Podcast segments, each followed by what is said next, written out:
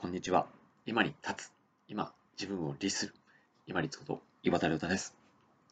自分が望む生徒と、要は静かな状態と動く状態の割合を少しこう考えてみたいということないでしょうか人間が例えば幸せとか成功とかっていうので思い浮かべたときに両方あると思うんですよね。例えばどこかの島に行ってバカンスしながらゆっくり過ごすとか、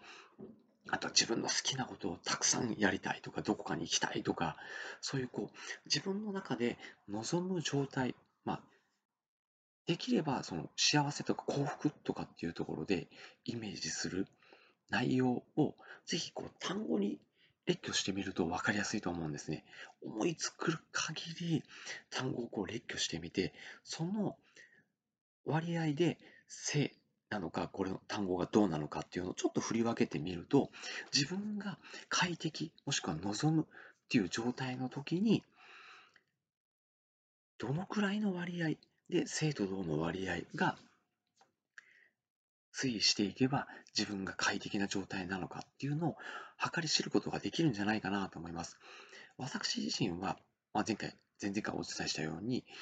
幸せっていう言葉を出したときに3つ挙げております。1つ目は、まず面白がるですね。これは銅に当たります？そして満足する。これは私の中では正に近いんですね。そして自由っていうのがあります。で、この自由っていうのは何かをしてもいいし、しなくてもいい自由っていうのがあって、どちらかというと私はしなくてもいい自由っていうのを重視するので、性。なので、私が幸福というのを考えてあげるこの3つの要素を考えると、動くが1、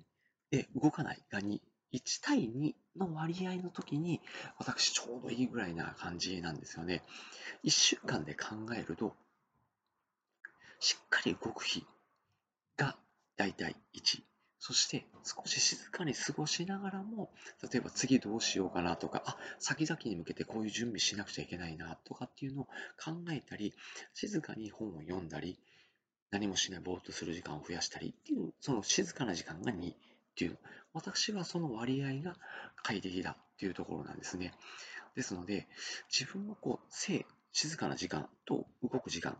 しっかり動いて活動する時間、どちらの方が快適なんだろうなまあ、どのくらいで割合で組み込んでいけば快適なんだろうなっていうのを探るときに、このまあ幸福っていうところから連想される動きとか抽象概念、気持ち、感情でもいいので、たくさん書き出してみてください。でどちらにも当てはまらないようなもの、もしくは動いた結果、自分がこう静かな気持ちになるとか、穏やかな気持ちになるとかっていうものは、両方にカウントしたり、まあ、ノーカウントにしてみたりしながら、自分が快適なその性と動の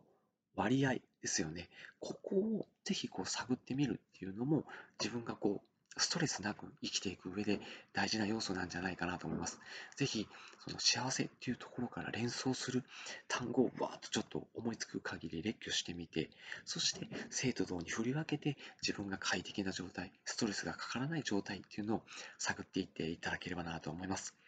本日もご清聴いただきましてありがとうございました。皆様にとって一日良い日となりますように。